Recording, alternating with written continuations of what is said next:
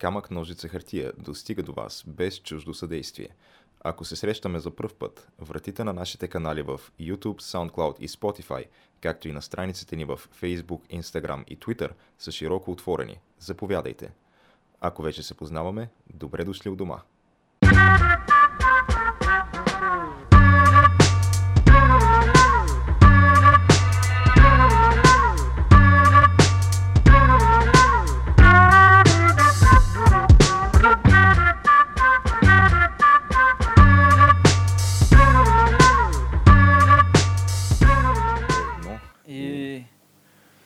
Плъз като шейна.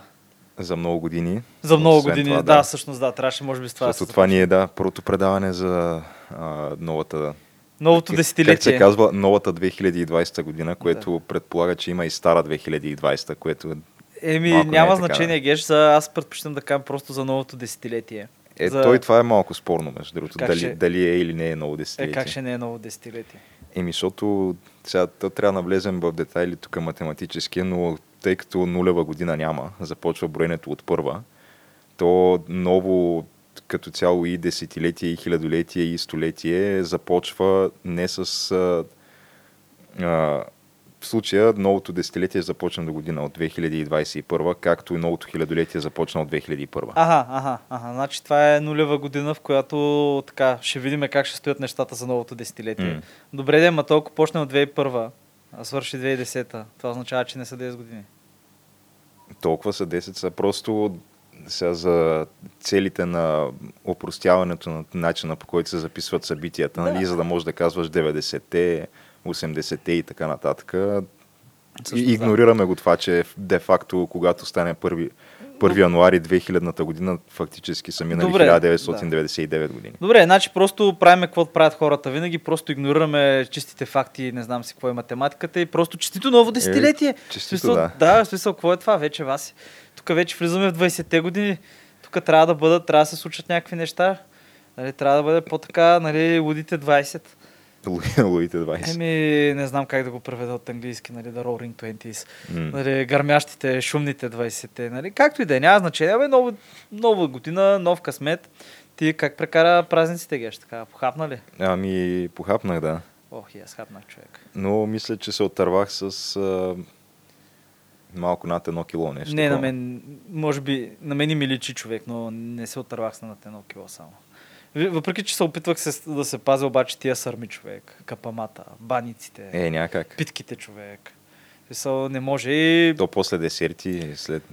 Да, тук някакви баклави имаше се раз, разтакоха, някакви меденки, някакви домашни торти. Ти седиш човек и ядеш и накрая, е, тук баба, вземи си бананче, че не си ял.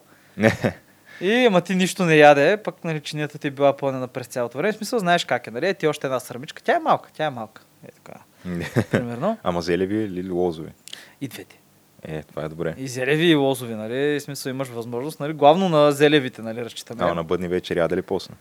На бъдни вечер ядахме, да, ядам, и, ние ядеме винаги постно и тази бъдни вечер беше по-така, то, по-специално, защото ядахме марули и лук от градината, които принципно... С, по някакъв начин консервирани или как? Не бе, не бе от градината, бе, скъсахме си пресни.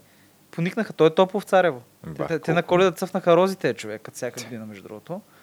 Имам снимки за доказателство, но марулите бяха от градината, които принципно това са ни пролетните марули, които трябва за Великден да станат, но на бъдни вечер ядахме свежо човек. Буквално бях, беше много хубаво, между другото. Малко по-притеснително. Доматите, като не са пораснали. Е, да, ма видях на едно място в Стария град е, едно бананово дърво, което беше почнало да дава плочета. Което притеснително. Абе, както и да е човек, ядахме се и сега се подготвям вече от тук нататък, трябва да се готвя за лятото човек, защото лято 2020 ще бъде много горещо лято човек. Така както изглежда. Така ли го мислиш, че ще бъде? О, човек! То по-скоро, аз мисля, че след като има такава мека зима, защото тая е така сравнително по-мека. Мислиш, да, А в смисъл пак си е студено, просто някак си е сухо едно такова и няма валежи, няма сняг. Абе, не знам колко е студено, Геш. В смисъл, не, студено при нас, ма трябва да си спомниме, че за пръв път, откакто руснаците следят времето и температурите, това е най-топлата им зима и на Москва на нова година трябваше да внасят сняг за една презентация, така, за демонстрация на сноуборд на червени. Руснаците нямаха сняг на коледа, бе, човек. Нямаха, Е, сега случва се. да. И, и освен всичко, а, от 100, откакто следят времето, това има най-топлата зима. Това, ама това не, това не им се е случвало това, разбираш ли? В смисъл от 140 години не се е случвало, а отделно онзи ден в Норвегия беше 19 градуса. В смисъл и те както отчитат времето, това им е най-топлия ден. Някакви хора готови, нали, в смисъл уж принципно сноуборд и ски в този момент, ма не, нямаше, беше слънце и беше хубаво някой.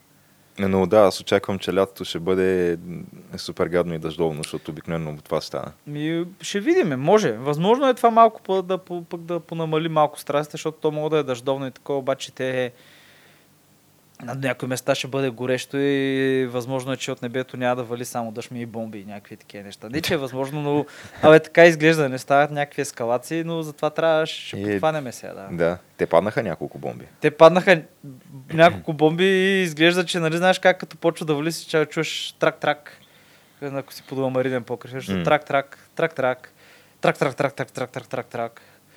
И после почва вече да вали тогава. И е, те е подобно. Имаше трак-трак, две бомби там, две ракети, оцелиха един конвой, носещ, каращ, возещ Касим Сюлеймани и ох, забравих името на втория човек, който той също беше важен. Чай, че тук скачаме на дълбокото хората, може би не знае за какво става. Е, трябва да са го чули, не, защото да, то, да, ако не си бил в пещера, няма как да не чуеш. най-малкото това, това в момента се супер много пропагандира и лансира по всички възможни медии като началото на Трета световна война, което сега толкова се върнеш няколко години назад, че виж сега тая Трета световна война за последните 3-4 години вече това е може би четвъртия път, когато започва. Е, да, бе, пък за последните 10 са повече също. Да. А, така че, да, няма да започне Трета световна война. Надяваме се. Много силно ме съмнява. Абе, А, въпросът е, че да, случиха се някакви неща. Това, то започна с а, а, едни протести, така наречени протести, нали?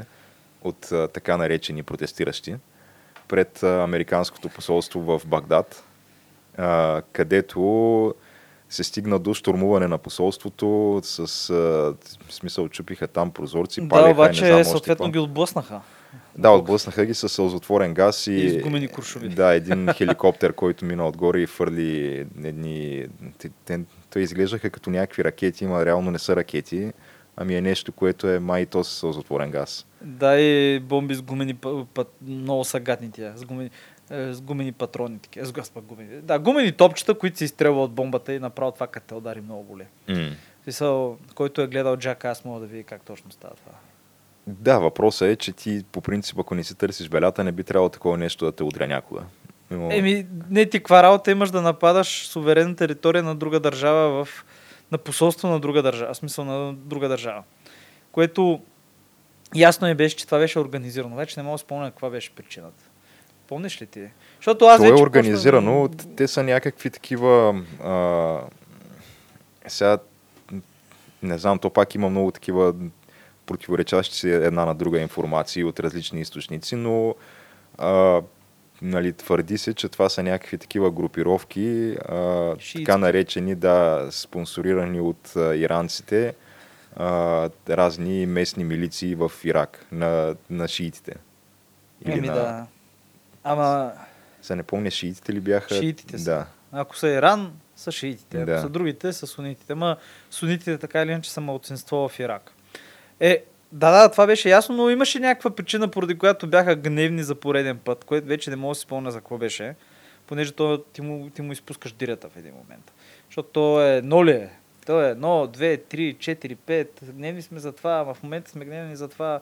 Може би им е била достатъчно добра причината, наистина, но факт е, че американците решиха да отговорят така доста по-силово. Което, да кажем, няма нищо общо с това, че предстои може импичмент и че такива удари винаги президенти преди импичмент и преди някакви решения го правят срещу врага. Трябва да си покажеш силен да праснеш някой Е, отвън. Той, той импичмент няма да мине, Въобще както сме да говорили мине. много пъти. Да, няма да те, мине. ти виж, че те го приеха в Камерата на представителите, обаче а, сега новата стратегия на демократите. Гениална стратегия, просто... Няма да гласуват ли, какво беше? Няма да го пратим това нещо за гласуване в Сената. Защото няма смисъл. Защото ти, ти фактически не го ли изпратиш в Сената, това означава, че импичмент на практика не е имало. Е, да, ма имаше тук една парлама, имаше цирк, имаше камери. Е, то за това се правеше и цялото нещо, за цирка и за парламата, иначе е ясно, че няма как да излезе нищо от това. Да, бе, да, то беше ясно, ма интересно е тогава какво точно ще стане. В смисъл, Нищо няма да стане. не, не, не, не говоря за импичмента, човек. Импичмента е, е заминал това.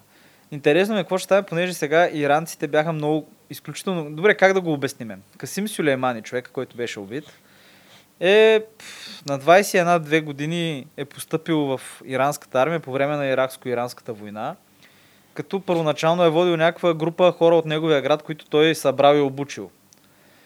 И този човек в 20-те си години става командир на дивизия, което мисля, че е 15-20 хиляди души. Не знам колко са им били големи дивизиите, ще излъжа. Тук някой мога да ме поправи.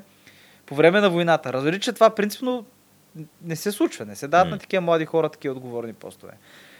След това минава в а, външните им, как да кажа, Абе след това помага на Хизбола в Ливан, насам натам и името му го знаем и се спряга супер често, откакто почна цялата история в Сирия. Как а, вторият човек на мулата там на Хумейни или беше, кой беше всъщност забравих Хумейни. беше, Аятола, как, как се казваше? Забравих го сегашния. така наречения суприм лидер. Да, на, Иран. лидера им, да. Вторият човек е пратен в Сирия и реално той спаси, буквално той спаси правителството, той и Путин. Да, той всъщност мисля, че е бил основната връзка между Асад и Путин е бил точно той, Еми, този да. Сюлеймани. А те доста сериозно, иранците доста сериозно се намесиха там и доста сериозна добра работа вършиха. Смисъл, по добра работа имам предвид а, от военен, военно естество. Нали? Не говоря за всички странични неща, преди хората да наскачат. А, ти как мога да подкрепяш този режим? Те се опитаха да ги свалят протестиращите от власт. А, а, не знам си какво, което в... не трябва да забравяме, че в Иран имаше миналата година, в края на годината имаше протести и се говори, че може би към 1000-2000 души са били убити, в смисъл убити по време на протести. То аз мисля, че цялостно населението на Иран не подкрепя особено много а, управляващите Не там, се кефе, да. как да. се казваше този Рухани. Рухани, да, е, е, вече и аз забравих. Това правителството им. Еми то, защото санкциите много ги удрят. Много ги удрят, живеят бедно и гладно, което те може да не живеят така, ако ги няма санкциите. Отделно война. Отделно там някакви милиарди се наливат в а, военни конфликти и някаква доста амбициозна такава външна програма, военна. Не само военна, нали, но политически военна. В смисъл, реално Иран използва човешкия си капитал и ресурсите, които има, срещу главния противник е Саудитска Арабия, които нямат толкова много човешки капитал, но пък много пари. Хм. И Е, имат... Те са американски пари основно. Да, да, е, те са американски пари, нали? Петродолари едно друго. Но интересно е какво ще стане. А, ударили са някаква военна база днеска. Американска военна база е била ударена с ракети, има пет ранени, което нищо не значи, защото не да знам, да го убиеш Касим Сулеймани се, да бъде убит по този начин, не да знам, не знам как да го кажа. Все едно този Шойго, министъра на отбраната на Русия, да бъде ударен човек, как си пътува неговия конвой, примерно, някъде в Осетия, примерно, да го ударят американците. То беше направено някакво сравнение, че убийството на този е равносилно все едно в САЩ да убиеш едновременно а, директорите на ЦРУ, ФБР, плюс държавния там този, който е а, секретаря на отбраната, Да. плюс още някакви хора. Реално то, това, е, това се равнява на този, който, в Да. смисъл, властта, която той има в а, иранското правителство. Тотално да, човек. Много сериозен е бил и ще има някакви ответни мерки. Иранците, иранците са много горди хора. В смисъл това не трябва да се забравя. Защото това са, те не обичат да бъдат заплашвани и така нататък и могат да вземат някакви решения, които са, как кажа, изглеждат отвън много ирационални, обаче примерно спрямо вътрешната политика вътре са от значение. Защото те едва едва му удържат края вътре. Имат милиони, милиони. Първо започваме с това, че последните години е имало суша. И имат милиони, милиони фермери, които... Абе, тия хора искат... Няма работа, човек. Няма работа и Ами трябва да ходят към проблема е- което дига нестабилността. Това, което е моят проблем с Иран, е, че те спонсорират всяка една на местно ниво някаква такава терористична групировка, а, наречена нали, с по-мекото название милиция. А, в смисъл, те спонсорират и, а, и Хезбола, и а, тези в а, ивицата Газа, как бяха? Това е Хизбула А, там. Не, не. Фатах ли? Е? Фатах са в долината на... Това е Хизбула са в Газа. Хизбула са палестинците. Има ги Да. и в Ливан и в Сирия. Мисля, че имаха друго наименование, ама не мога да се сетя в момента. Не знам. Аз знам, че Фатах са в а, едната част на палестинската държава, а Хизбола са в Газа. Което Газа е. Но да, спонсорират някакви такъв, такъв тип хора и групировки, което сега те си, те си терористи, както и да го говорим. Това са хора, които нямат някакви принадлежности, не искат да, както нали, се твърди, да въдворят някакъв по-добър ред или на стандарт на живот в тия държави, където оперират. Те си чисто и просто терористи. Спонсорирани от Иран. Е, стига бе, човек. В смисъл, не че ги защитавам, започвам с това, но Хизбола, в смисъл, наистина са водят терористична организация, наистина имат армия, но Хизбола са си като държава. Хезбола, между другото, Те си са, имат болници, училища си имат. са определени като терористична организация Е, не само от САЩ, а и от Европа. Е, да, което стана Европа скоро. определили някой като терористична организация, трябва да знаеш, че наистина няма две мнения по въпроса. Да, да, то, това стана наскоро. Защото то по-либерални гледна точка на това от е, европейците няма. Е, да, ма виж сега, като става въпрос за милиции, за такива неща, нашите мили комши, приятели, другари и съюзници в НАТО също имат някакви милиции, дето ако питаш някакви други хора, бе, тия, тия са си терористи, исламисти и така нататък, ама ако питаш турците, не, това е умерената опозиция. М. Сега от време на време режат по нячия глава и я слагат на кол. Голяма работа, човек. Смисъл, случва се, нали? И те сега, примерно, нали, ще изпращат 6000 сирийски такива от милиции войни, главно туркомени явно, по последни данни, това, което съм чул и прочел, и ще бъдат изпратени в Либия. Да помагат на умереното правителство в Триполи, докато руснаците помагат на правителството в Тобрук, което е опозиционното, което е пък те пък повече голяма част от територията притежават. Виж колко е интересно. Това българските новини, примерно, въобще няма да го чуеш, но Сирия, Египет, аз пък и Сирия, Египет, Гърция, Египет, Кипър се спречкаха с Турция заради находищата, газовите находища в Средиземно море. Те са няколко по-големи, едното се казваше Левиатан, ако не се мисля, ако не се бъркам. И съответно турците не искат да им дават достъп. В смисъл, абе, напрежение има около това нещо. И турците обявиха откъде ще им минат корабите с а, техните съюзници, милицията, 6000 души сирийска милиция. И правителството на Гърция и на Египет обявиха, че а, не, не мога минете оттам, ние в този момент правиме военни учения с нашите кораби. Тая зона е забранена. При което май с самолети ще ги прекарват, но прочетах сега точно преди една новина, че като са кацали самолетите, ще били бомбандирани нещо, ще ги били оцелили, не знам. Трябва да видим какво ще обаче става някакво е такова. В смисъл, става...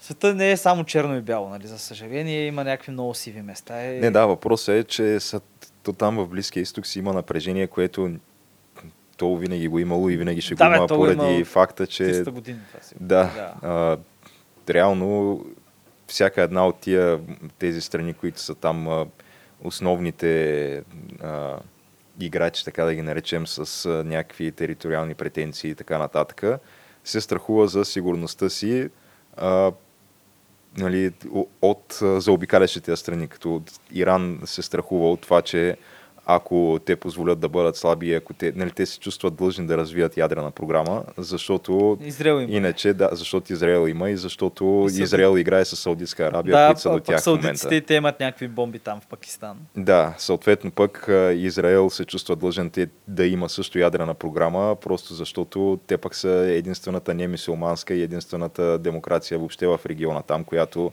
всички останали в общи линии искат да заличат, както, както да, знаем. Да, да. И да, това, това са някакви такива... Сега има... То е някаква много дълбока дискусия. Има...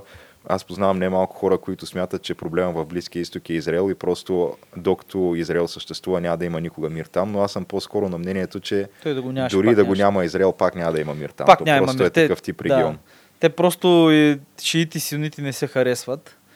Имат си някаква хилядолетна история на войни, кланета, касапници и така нататък. Едните потискат, другите, другите потискат така нататък.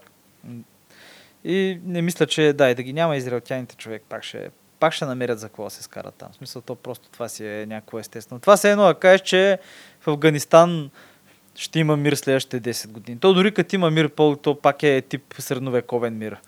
Дето, то не сме война, ама тук да не те видят другите, нали, като дойдат, примерно от това племе. От това село, дете се бие с другото село, някакви такива неща.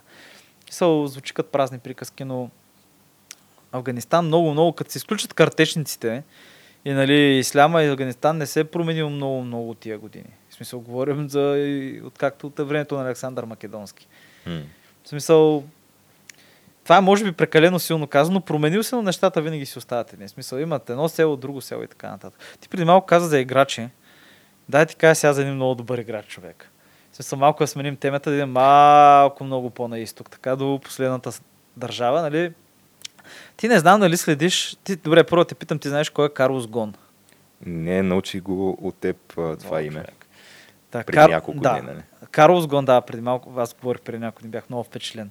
Карлос Гон е, има, той е ливанец, започваме с това. Етнически ливанец, който е роден в Бразилия и като младък е отгледан в Ливан. Много ливанци са се, много ливански християни са се преселили в Бразилия и в района там. И не само християни, но много ливанци. И затова, ако спомняш, имаше някакъв сериал преди много години Клонинг. И той беше хем Арабия, хем Бразилия и това беше връзката очевидно. Аз тогава не го знаех, но сега чакам Не, пресветна. май не го помня този сериал. О, човек, те го рекламираха по билборди. Хазайката ми го гледаше, беше бахтилник. Аз бях в училище още тогава. Както и да е. И та човек е роден там и абе добър бизнесмен. Значи бил е CEO на Рено и спасява Рено, където става известен като в френските медии му наричат, какво беше? А, Мистер Кост Ефектив или нещо такова. Мистер Кътин Кост. Защото той реално спасява Рено. След това мисля, че отива в Крайслер, където също вдига Крайслер на крака. И в един момент Крайслер и а, Рено и Нисан се обединяват. И той се мести в Япония и абе спасява Нисан човек. В смисъл, той е от тия рок старите, като... Те от... даже не знаех, че Nissan са имали проблеми. О, те... Защото те, по принцип, мисля, че от тези автомобилните производители, а, голяма част от тях имаха проблеми по време на кризата 2008 година. То тогава мисля, че беше цялата вратка започна. Смисъл, но тогава бяха основно най-много американските. Ма то най- най-много за американските се шумеше, но всички имаха проблеми. Въпросът е, че те са, че за да оцелят в този голям бизнес, трябва да се кооперират с други компании, такива, подобни, като тях. И за това случай имаше Renault Nissan, такива големи конгломерати, които са хем са заедно, хем не са заедно. И Е, така. затова правиш, примерно, ако си Mitsubishi, правиш хем климатици, хем коли, хем още 15 и- хиляди неща. Да, или ако си Hyundai правиш а, хладилници, кораби, минерална вода, коли, компютри, елки и всичко, което се сетиш. Ми, така трябва. Еми да, и аз това си мисля. Трябва да се диверсифицира Да, бе, трябва да се, да се да ти е голямо да- дайзатство, нали, всичко да има. И банка, и не знам си кога, бе, една малка феодална империя в економиката. Както и да е. Та, Карлос Гон човека е като тип Елон Мъск човек. Супер известен, медиите го обичат, японците много го обичат, защото е някаква брутална работна етика. Постоянно ходи в фабриките, там обикаля, отговаря въпроси, бе, дейност, дейност, работа, работа, работа, геш. Но, обаче, миналата година излиза изведнъж човек го арестуват в Япония и започват едни дела и работи, уж присвоявал пари, уж нелегално източил 5 милиона долара е, от компанията има и предвид, че това е, че му пуснаха парична гаранция от 15 милиона долара и той просто ги плати веднага, разбираш. Той ги има. 5 милиона долара са много малко пари за него. М. В смисъл за човек, който годишната му заплата май беше повече от 100. В смисъл ще излъжа, но мога да се провери, доста голем, големи пари е получавал. И, и го арестуваха човек и почнаха някакви такива обвинения. Той съответно пък твърди, че е арестуван, че японското правосъдие не е никакво правосъдие. Ми е арестуван а, заради а, други членове на борда от страна на Нисан, които са били некадърни и не знам си кой той е шал да ги изобличи. Което първо трябва да си кажем, че да, японското правосъдие е повече съдие, отколкото право. Така да го, така да го кажа. В смисъл, там ако те арестува човек и направят добре обвиненията... Еми, 99% са осъдените, разбираш ли? В Смисъл, ако има обвинение, ти си вътре. Това е. Но, както и да е, той беше под домашен арест, взеха му паспортите. Взеха му френския паспорт, взеха му, а, е, мисля, че японски имаше, бразилския също му взеха и не знам още колко паспорта. И човека е домашен арест. И преди нова година решава, че иска в него, а между другото неговата къща, той живее в центъра на Токио, купил си е голяма къща, която преди това е било посолство. В смисъл, то е някакво гигантско. И човека решава, жена му организира някакъв концерт григориански, карат самолет там групата певци, изпълняват му там музика, не знам си какво, и тръгват си човек, излита там от едно малко летище. Първо Токио, после Осака, след това от Осака стига до Истанбул и от Истанбул човек, тая групата певци се оказа, че всъщност него вече го няма в Япония. Той е избягал с действащ, някакъв действащ френски паспорт имал. Значи имал два или три френски паспорта. И по думите на случаите на историята, човек е избягал скрит в котия на музикален инструмент, като е излязал чак в, Япон... в Ливан, където в Ливан се среща неофициално с премиера на Ливан. Ливан не екстрадират гражданите си. Започваме с това. Хм. И той влиза с френски паспорт и ливанска лична карта, само така да кажем. И човека се появява на снимки нова година, си празнува като пич там в някакъв ресторант. И да, той твърди, че неговото бягство, да, заслужава да бъде филмирано. заслужава да се направи филм за това, защото просто е много интересно. Между другото, то наистина там много пари са били налети. Смисъл, някои казаха, че ми, около 20 милиона долара са били дадени за подкупи, за не знам си какво и плюс това, че е наел такива частни военни изпълнители да го измъкнат. И стават някакви такива неща, човек. Смисъл, това беше доста интересно. Доста така по-късно. Сега в крайна сметка той човек с подобни финансови възможности не му е проблем да избяга според мен откъдето и да е. Да, еми, доста трудно е това, между другото, защото той реално е бил а, в, той е бил домашен арест, обаче къщата следи 24 часа 7 правят се проверки от прокуратурата японската, интернет му се следи, следи се какво говори, има ограничен достъп до интернет. Абе, японците не си играят човек, японците не си играят, японците са някакви много сериозни в това отношение. Влезеш в японски затвор, в смисъл, не е като в бразилските затвори, където е джунгла и така нататък, обаче там човек, ти си един малък пирон и имаш си едно определено място и ти не... В смисъл, човек, ти трябва да вървиш по определен начин, примерно, като ходиш до туалетната. Не мога да вървиш както си искаш. Той ще ти каже пазача как да вървиш. Няма се притеснеш, ще 10 години така ще вървиш. Ще пикаеш само по едно определено време на ден. Ще ядеш само по едно определено. Абе, много е сериозно. Не знам, аз честно казано му се радвам. Беше ми много смешно това. Успя да избяга. Доста успешно. Ими, добре. Аз викам набързо да споменем и... А, да. Няма да имаме време за... Добре, има пожари в Австралия, което също трябва да сте... Ако не си бил в пещера, ще си го разбрал. Много е сериозно положението. Още не е ясно какви точно са щетите, защото пожарите продължават. Тъй, че мога да продължим нататък и просто искам да кажа нещо друго за... Нещо, знаеш, знаеш за какво искам да говоря? Искам да говоря за Уичера. Да, знам, че нямаше търпение да говориш за О, това. човек. Та, говорим за успех сериала. Лично излезе, да, също хората трябва да се го разбрат, излезе сериал на Уичера, който е...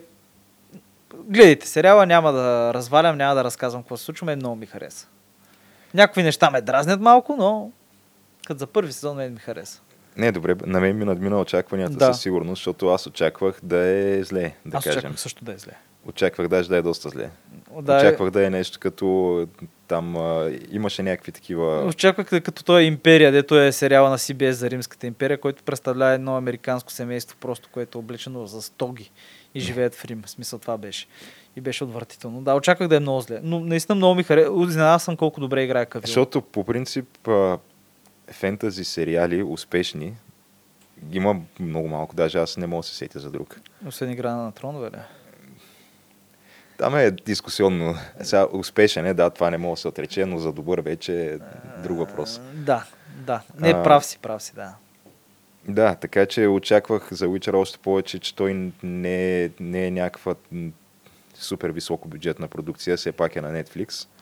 А, очаквах, че вероятно ще да, да я знам, няма да е нещо впечатляващо, даже най-вероятно ще е зле.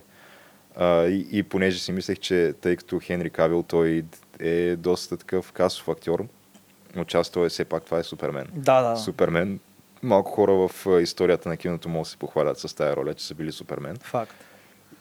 И, и съответно аз пък оттам си помислих, че то, целият бюджет е отишъл за него, просто за да имат някакво голямо име и всичко останало ще е супер зле.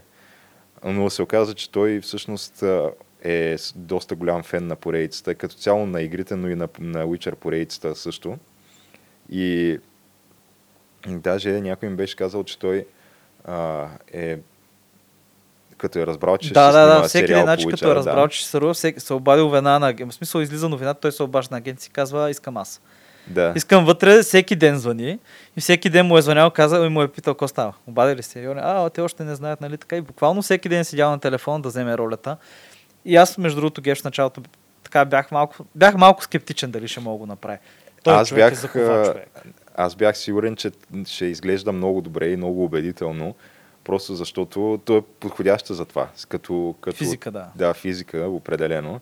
И в лице, нали, той е достатъчно да му сложиш една бяла перука дълга и ще стане номера.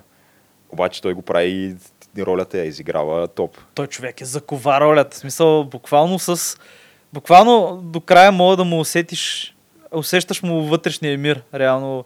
С, как, нали, като погледне някой, дето се съмнява в нещо и така. нататък. Абе, много добре игра. Аз много се изкефи как играе. И той, между другото, много се надъхал, като е играл.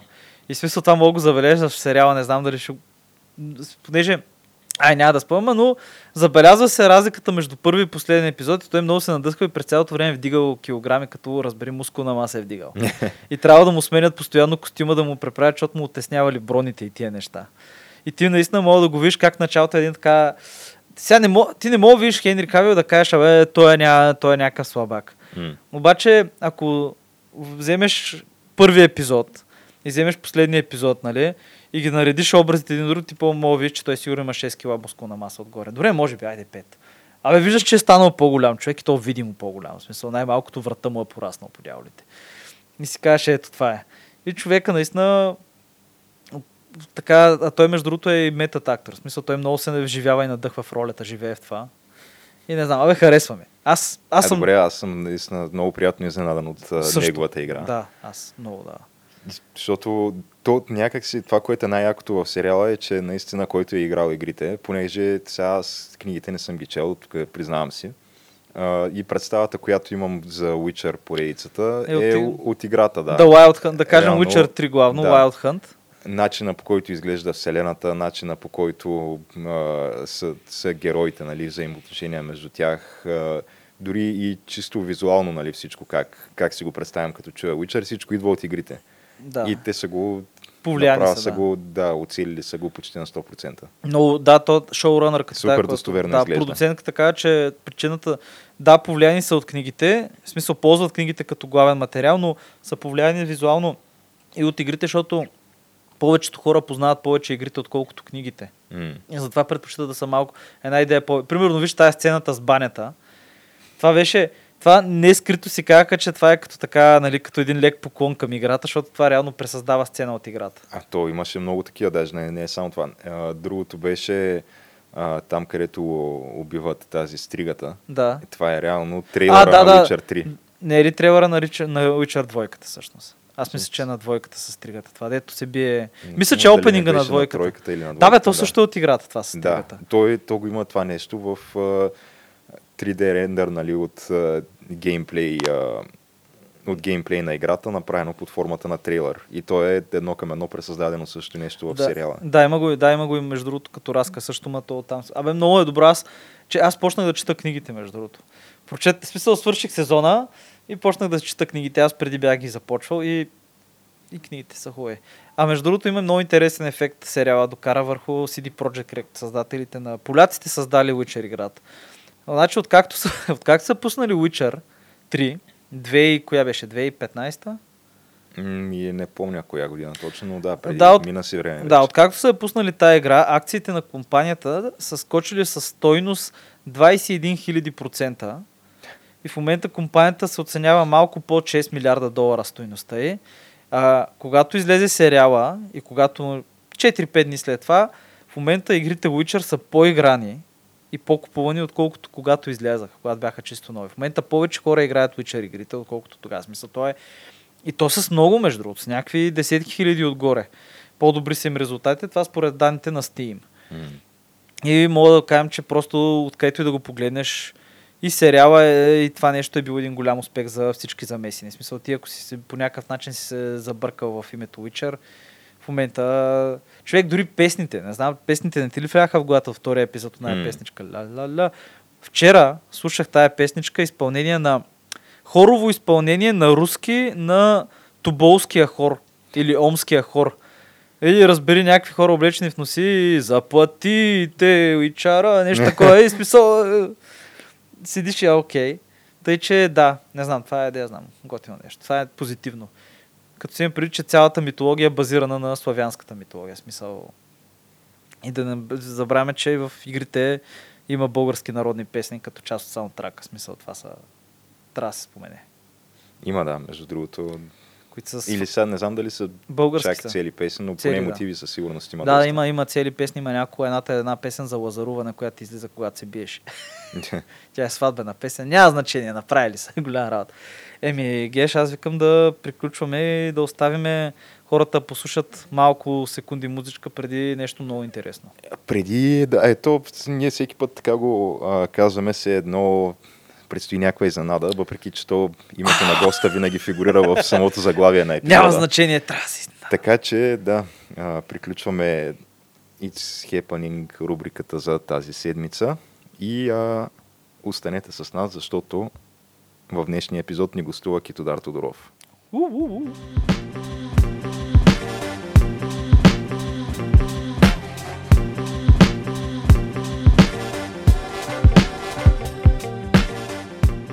Едно и начало. А, завръщаме се, да, след кратка пауза, като то сега тук обикновено ние правим нали, представяне на, на госта ни, което в случая може би трябва да подходим така с... А, това мисля, че беше на, на Лари Кинг тая фразата следващия ми гост не се нуждае от представяне. Но... Да, Китодар Тодоров, предполагам малка част от слушателите ни, може би никой няма, който да не го е чувал. То всъщност, ние реално как трябва да те определим като занимание, защото ти не си само актьор, не си само комик, занимаваш се Не с доста да, широк, широк Да, спектър е от дейности. много значение. Ми, не знам. Актьор си, окей. Актьор и гражданин. Акти, актьори, да, Човек, загрижен гражданин. Така ще е най-хубаво. А, понеже стана дума за гейминг стриминг и всъщност тя нашата операция е, сега, ако можем да я наречем Сходна. С думата операция, не толкова сходна, колкото нали, исках да кажа, че от около две години и а, нали, в началото на гол ентусиазъм, пък и до ден днешен, а, с подръчни материали, едно от които, един от които е горещия стол, на който стоиш ти в момента, а именно това ми е ергенското гейминг кресло. А, така. вървеше към него бежична клавиатура и мишка в едни по-предни нали, етапи от моя живот, но а, какво по-подходящо нали, от това а, да седне запален геймър и до ден днешен в това геймърско кресло, че да, така, някакси, да оживее отново завета му един вид. Да, А, да Какви, какви метафори, аз- така дълбоки. Разгърнати. Ами, то това е като референция към, иска да те питам, Кито, ако може така. Кито е супер. Кито. А, как прекара новогодишната си нощ, понеже разбрах, че така доста интензивна работа си имал по, по това време. И Всъщност стримвах. Да. всъщност стримваше. А, то беше малко такъв, да, риторичен въпрос, защото да, ние гледахме стрима. да. Не на живо, не, но после на запис, да. Който, той си беше дългичък стрим тогава. 8 Много часа или нещо такова. Да. Това защото заиграх Dot. А тя ми е игра, която първо много харесвам и второ на принципа, като паднеш, не мога да паднеш. Трябва да има една... Трябва да се завърши с победа. Трябва да има победа, пък като победиш си казваш, добре, айде още една. И това няма край. А, то, аз Дота лично не съм играл. А, тръгнах малко по-късно, влязах в тия моба игрите с а, Heroes of the Storm на Blizzard. Не знам дали си запознат не, с нея. Не, не съм играл. А, ами тя тръгна и умря тази игра, но това е с... А, тя историята на Дота е, че това е тръгнало като карта на Warcraft 3. Точно така. А, само, че бизнес костюмарите в Blizzard не са към него време. Приоритетите им явно са били в World of Warcraft. И Така. са си казали, какво ще се занимаваме, няма пари в тази работа. Няколко години по-късно, всъщност това е едно от нещата, в което има адски-адски много пари. Да. А, и, и те се видяха принудени, понеже вече се бяха отказали от правата си за, за Дота, други хора правят пари от а, този продукт, да извадят конкурентно предложение чрез въпросната Heroes of the Storm, която обаче вече няма как да пребори а, Дота.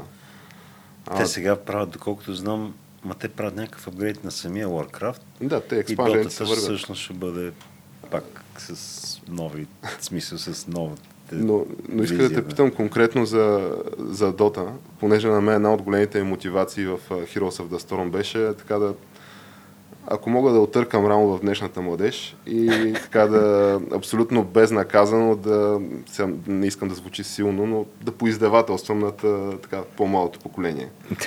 А, къде чрез поредица от фрагове, къде нали, чрез остри, размяна на остри лепри клипочата. На теб каква ти е основната мотивация за, за Дота и от, от, кога- от кога датира любовта ти към тази игра? Ми чисто удоволствие, по принцип. Аз играя само за удоволствие и затова не съм и много добър.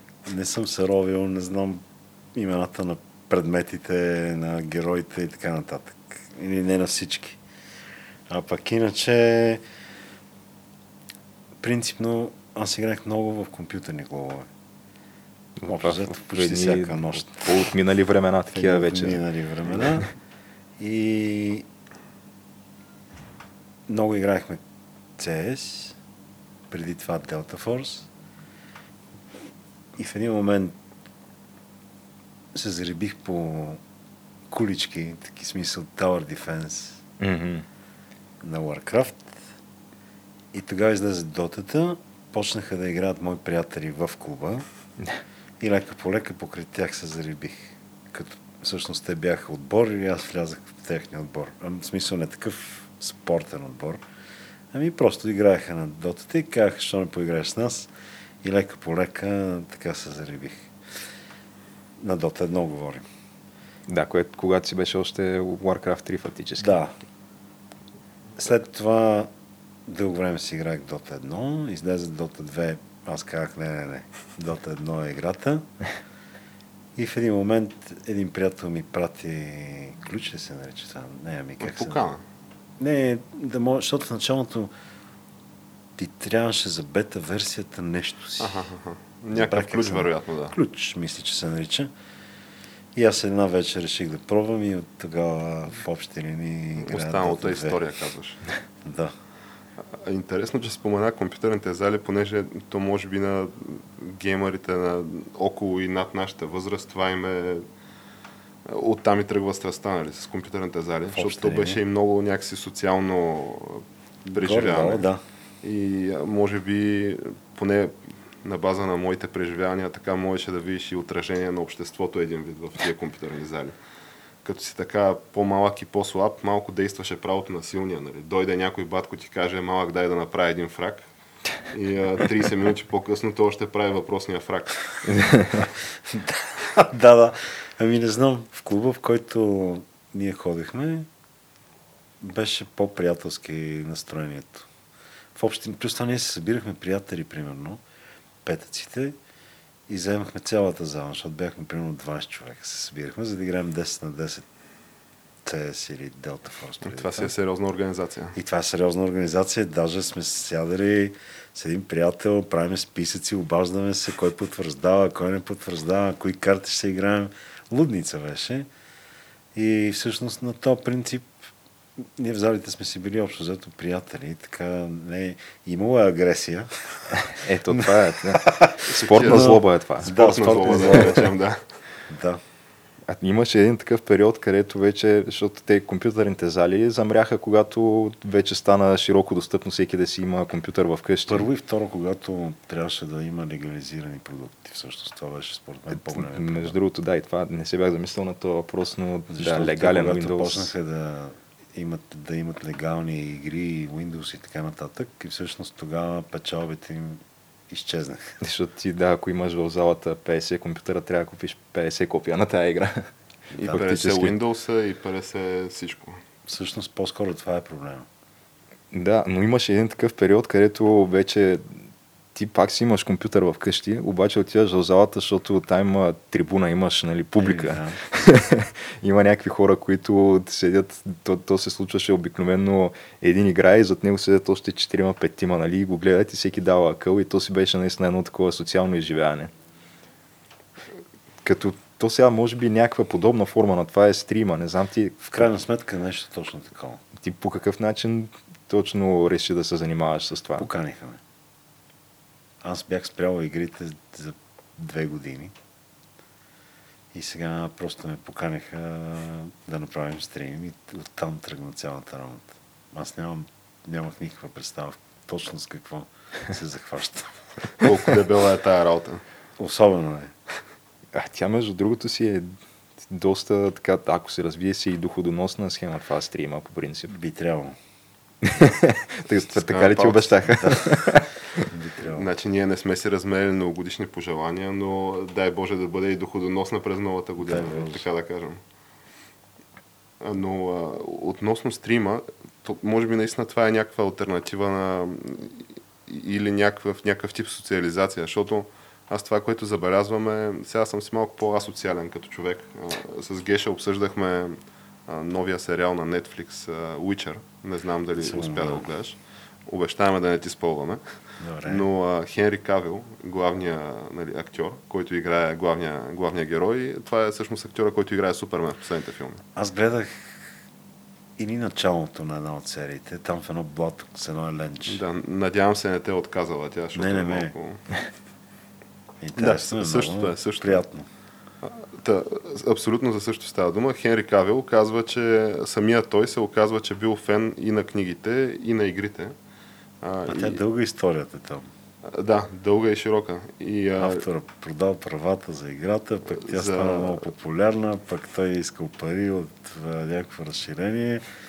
Пък Да. полския закон за авторското право казвал, че няма значение за колко си продал играта, трябва да има справедливо възнаграждение.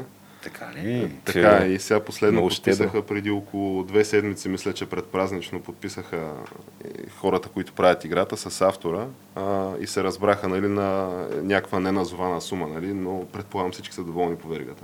Най-вероятно. Та да живее, винаги е по-добре нещо от нищо.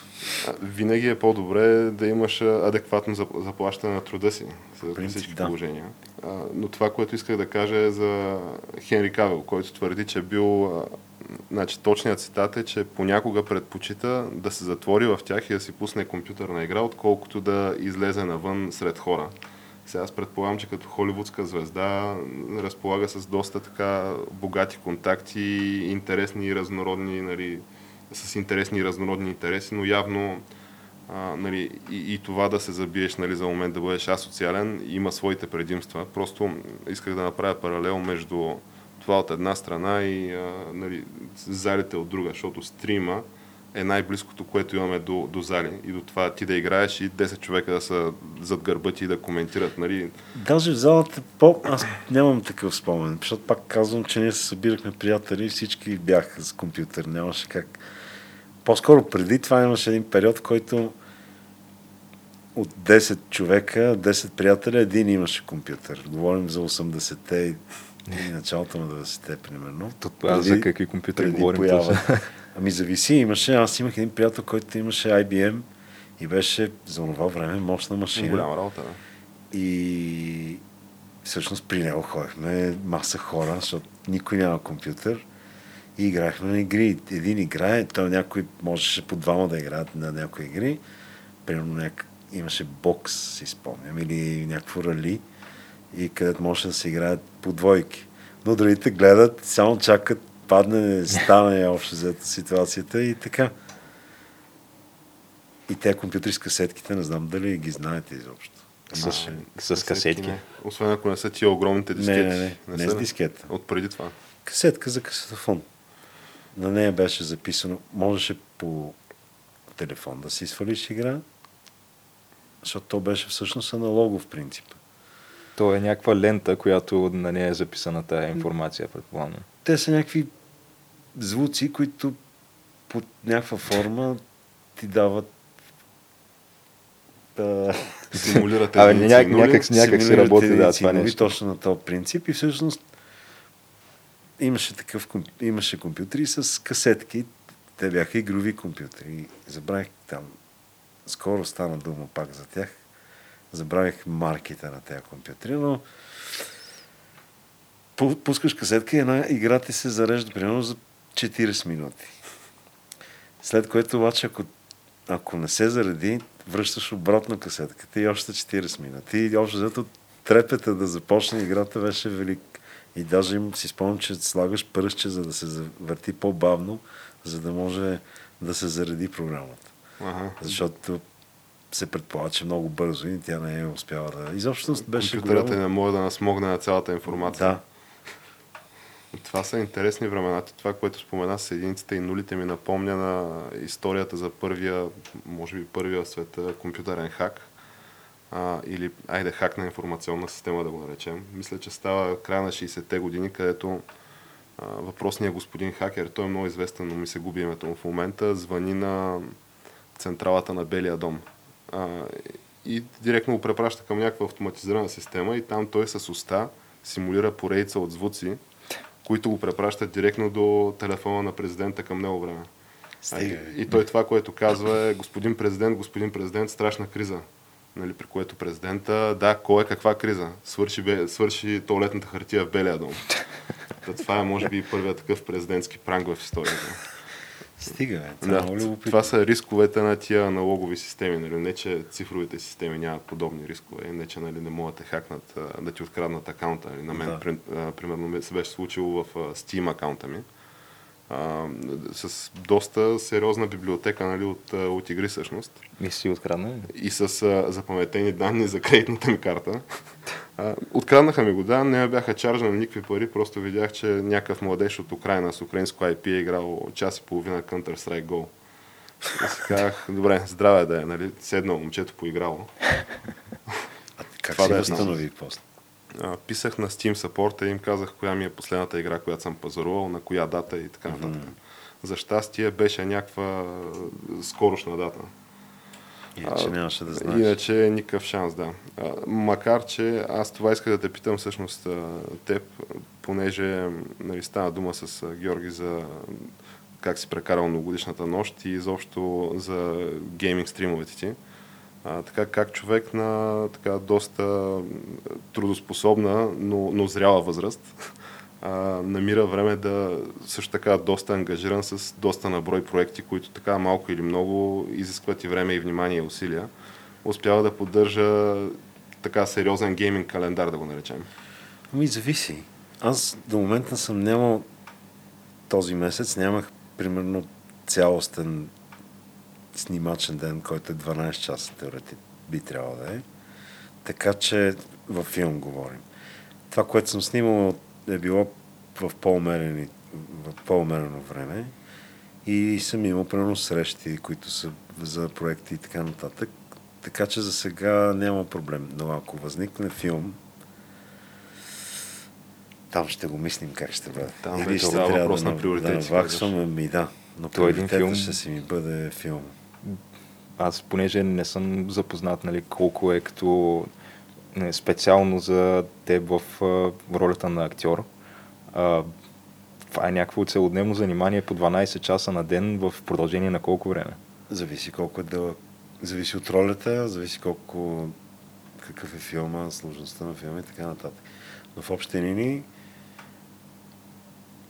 работният ден в киното си е 12 часа с 1 час почивка за обяд. Това си е 8, сериозно. 8, 5, 5. Ако са нощни снимки, са примерно 28. Няма значение. Сега, не че винаги се... Но, примерно, последния филм, който снимах, имаше много нощни снимки, защото филмът, цялото действие се развива през нощта. И като има външни сцени, защото ако е вътрешна сцена, може да затъмниш прозорците и си изглежда нощ. Но ако е външна, няма как да го направиш това и тогава се снима в нощно време. Това, което беше много хубаво, че пак си бяха 12 часови работни дни, но те бяха 12 за всеки случай. В смисъл, ако се види, че някъде се забавя някаква сцена и нещо не, не върви добре, да се използва цялата, цялото работно време. Но общо взето гледах, об, свършвахме обикновено час-два по-рано, т.е. беше по Лежерно. лежерно. В смисъл, примерно, ако се събирахме в 4 след обяд, свършвахме, да кажем, не в, 6, в 4 сутринта, ами в 1, 2, 3, зависи колко сме наваксали от материала. А ти говориш за българско кино, нали? За българско кино. да. А, понеже спомена нощни снимки, аз днеска точно четах статия за нали, предложение за увеличение на заплащането на полицаите на нощния труд с един лев на час допълнително. А, Което прави примерно ами, 8 лева на смяна. не съм ги смятал, но може би около 8-10 лева на смяна, Да. да, речем. А, като нали, има такива подобни дискусии за медицинските сестри, та чудех се просто в българското кино, нали, без да навлизаме в някакви... Не, няма разлика в тарифите нощно или дневно. Ага, Сключваш е- договора на 12 часов работен ден, като единственото, което е, че когато се сменя от ден към нощ, т.е. от дневни снимки към нощни снимки или обратното, трябва да имаш един ден почивка. Не можеш, примерно, да имаш до вчера да се снимал през деня. Не, това може, защото имаш един цял ден и на другия ден през нощта можеш. Но ако си снимал до снощи, примерно до 4 сутринта и не можеш да почнеш от 8 сутринта, им- защото винаги трябва да имаш 10 часа между два снимачни дни. Това също е правило в киното. Да. Те това си може би някакви неща, които идват от трудовия кодекс като цяло, защото Също и според мен и от практиката в снимането. Това е интересно, понеже баща ми, примерно, той се занимава с а, нали, строителство и с шофиране на такива тежки машини. А, и той е на някакъв график, който е нали, два дни дневна, два дни нощна и след това два дни почива. Та оказва се, че неговия график може би е дори по-лек от а, графика на средния български актьор. А, даже в случая става дума нали, за Китодар Тодоров, нали, а не за средния български актьор. Дали, Не, това, си, това са... Целият екип, който снима е на този принцип. а, Даже вие- актьорите понякога ги пускат по-рано, ако примерно свършат сцената и няма смисъл да стоят Да. там. Или пък ако тяхната сцена е по-късно се снима, също може да пък по-късничко да, го, да ги повикат. Не е задължително. Но като цяло ти си се навил да работиш от сутринта до вечерта от, за 12 часа. Това е. Тоест, ако твоя персонаж трябва да стои там, най-гадното е, когато има дупка в средата. Например, ти имаш сцени сутринта, да кажем, почва филм, снимките започват с теб от 8, да кажем, до към 12 и след това имаш две сцени, в които теб те няма. Примерно това са час и половина, два, с обедната почивка 3. И ти сега си свършил в 12 и там стоиш, чакаш, това най-досадното всъщност, най-досадното е чакането. Нямате ли някакви такива каравани, такива... Зависи. В български продукции по-трудно. В американските, да. Има. Някакво лега оце така, някъде Може, каширано има. в някоя стаечка. Има. Е, значи все пак има как да се прекараш така, лежерно. Актьорската професия е приятна. Дори когато е много тежък снимачния ден, все пак е... Всички ухажват актьорите. Защото ако няма актьор, няма филм. Това е истината. Не може да има филм без актьор. Има такива няколко филма, примерно, но те са по-скоро към документални. а, Без хора. Между другото, ако това е, да кажем, едно такова а, истории от обичайния, обичайното битие на актьора, но ти фактически ти се занимаваш с още доста допълнителни неща, които са извън актьорската професия. Нали? Едното от тях е а, вече гейминг стрима, но освен това имаш и YouTube канал, където правиш а, петък че точно в е 5. все пак по-актьорско. То, Петък в да, пет. пак е актьорско, но това е нещо, което ти си го продуцираш сам, нали? Или си изградил някакъв екип, който ти помага с това нещо, но става дума, че си Не е е лично, актьорско. да, твой, твоя си И така инициатива. най-приятно. Така приятно. Но там специално винаги мога да намерим време. Там запълваме моменти, в които нямам друга работа. С петък в пет. И плюс това, понеже сме си екип приятели, винаги може да се нагоди кога точно да бъде, как да бъде, колко време да бъде. Тоест, специално петък в пет не пречи на другите ми ангажименти. Сега с стриминга ще видим. Сега съм наистина не съм попадал в ситуация. Сега предстои един филм. Ще видим как точно ще се справяме. Е, ако има нощни снимки, няма как, няма как се Абсурд. снимба. Нощни снимки. Абсурд. Но ако са дневни, също е любопитно, защото тогава ще е за сметка на съня. Еми, да. Ами ти стрима може да го изкараш с тъмни очила, ама вече самата роля не ще е сложно, да. А, няма ли как а, някакъв дублер да пратиш на стрима, примерно? Да, да ползваш ресурсите на кинопродукцията, го погремират малко Да. така, да му напишеш сценария, нали, къде да Е, псува, просто къде да да е се маска.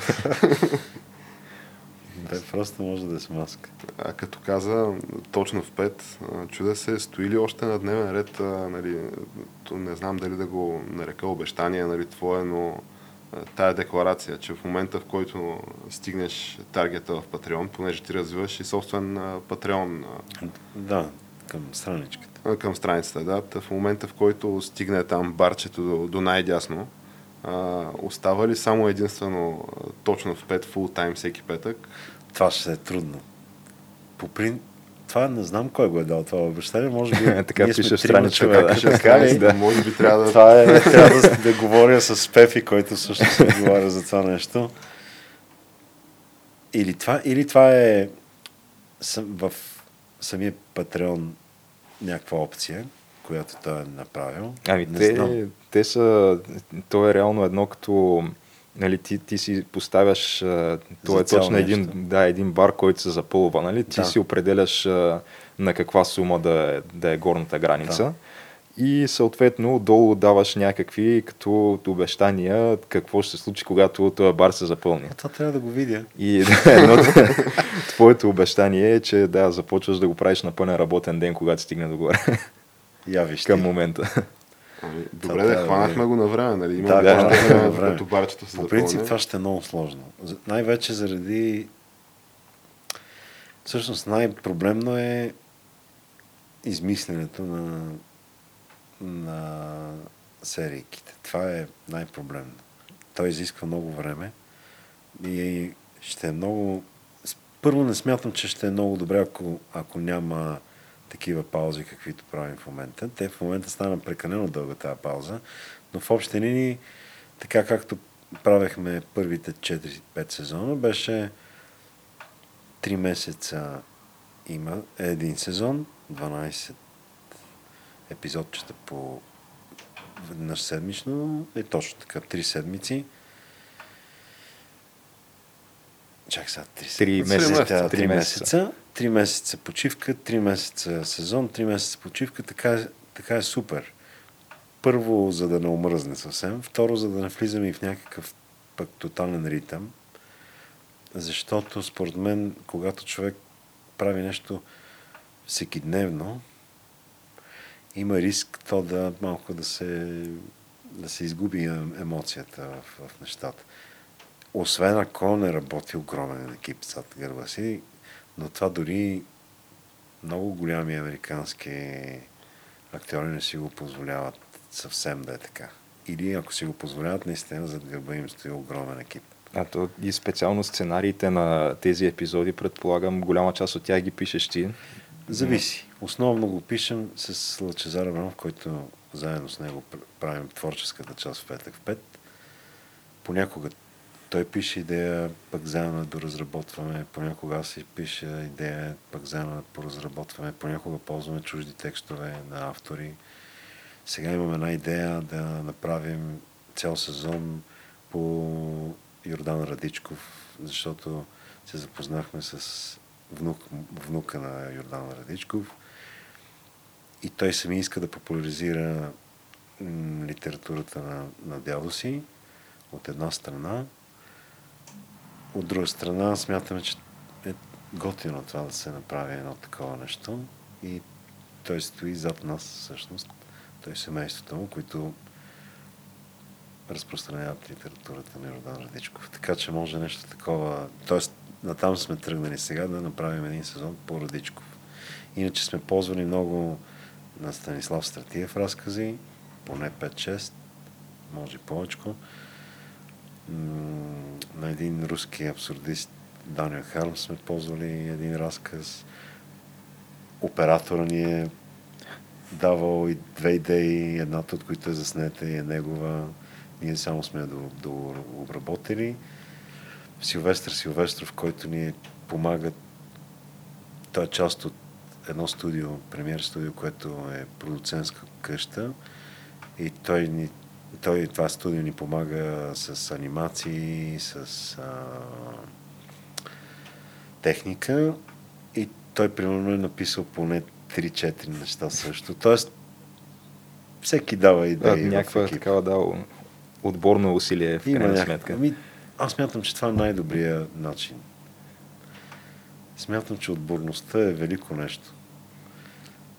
Защото това, което аз ще да кажа е, понеже струва ми се, че това, нали, всяка седмица нов епизод, което е, а, как ти каза, 12 епизода за 3 месеца, а, трудно постижимо е, ако нямаш преди това 3 месеца, в които да го планираш това нещо и да напишеш част от сценариите и да... Така би било съвършено. Да. За съжаление, ние винаги до последно нямаме нищо и накрая ставаме ле. Или имаме две-три неща и след това започваме с тези две-три неща и след това наистина ставаме ле. Аз не знам това на- на българина ли е отличителна черта или на човека като цяло, но съм забелязал, че най-продуктивен се чувствам аз лично тогава, когато виждам как секундите, нали, Край. Тик-так към свършва, дедлайна. да.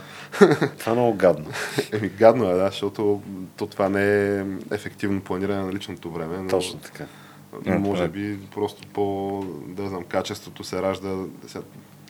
То при равни други условия е трудно нали, да прецениш кое би било по-качествено, защото ти имаш материала всъщност в последните 5 минути от Да. безкрайния ти срок.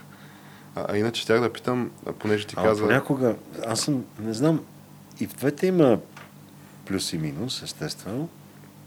Защото като си като няма на къде да бягаш, тогава някак си наистина преодоляваш голямо препятствие.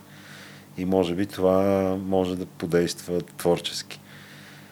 Но някои от нещата, които с много сме пък подавали, давали усилие, са по-хубави от други неща, които няма усилие толкова. Е, Според мен усилието и планирането все пак дават повече качество. Май някак си така, като нали, цялото нещо се е случило под стрес, едва ли не, от това, че те притиска крайен срок. След това, когато успееш пък да го завършиш на време, удовлетворението е по-голямо. Така е. Пак зависи. Защото ако много си се постарал за нещо и то вземе, че стане, да кажем, приятно за теб самия, защото то, това е много важно, тогава удовлетворението също е голямо. Когато видиш плода на труда си е много вкусно. Има го, и, и в двете има. В едното има импровизираност и преборване на, няк... на срок, на всяка цена някакси, а в другото има много положено усилие, което е довело до някакъв продукт. И в двете има хубаво усещане. Като все пак си мисля, че ако човек полага усилие, смисъл едно е да построиш къща за 3-4 дни, защото срока не е спазен, риска да се срути е по-голям, по принцип. Ако не се срути, да, удоволствието е голямо. Вижте какво направихме за 3 дни. Да, пък Обаче, ако се планира и се направи както трябва за една година, примерно, някак си по-ми се струва, че ще е по-здрава къщата. Да, пък иначе можеш да кажеш, ето аз имам способността да вдигна къща за 3 дни. Е, така е. Но ако, ако си повярваш и ти кажеш, добре, построй още една за три дни, може шанса да се прецака жестоко е по-голям. Защото има сега един, един такъв проблем. В момента, от известно време, не в момента, ми даже от десетина години, за телевизионни сериали продуцентите почнаха да намалят времето и парите. Тъкмо на такъв принцип. Ние можем да направим един сериал за по-малко пари и за, и за по-кратко време.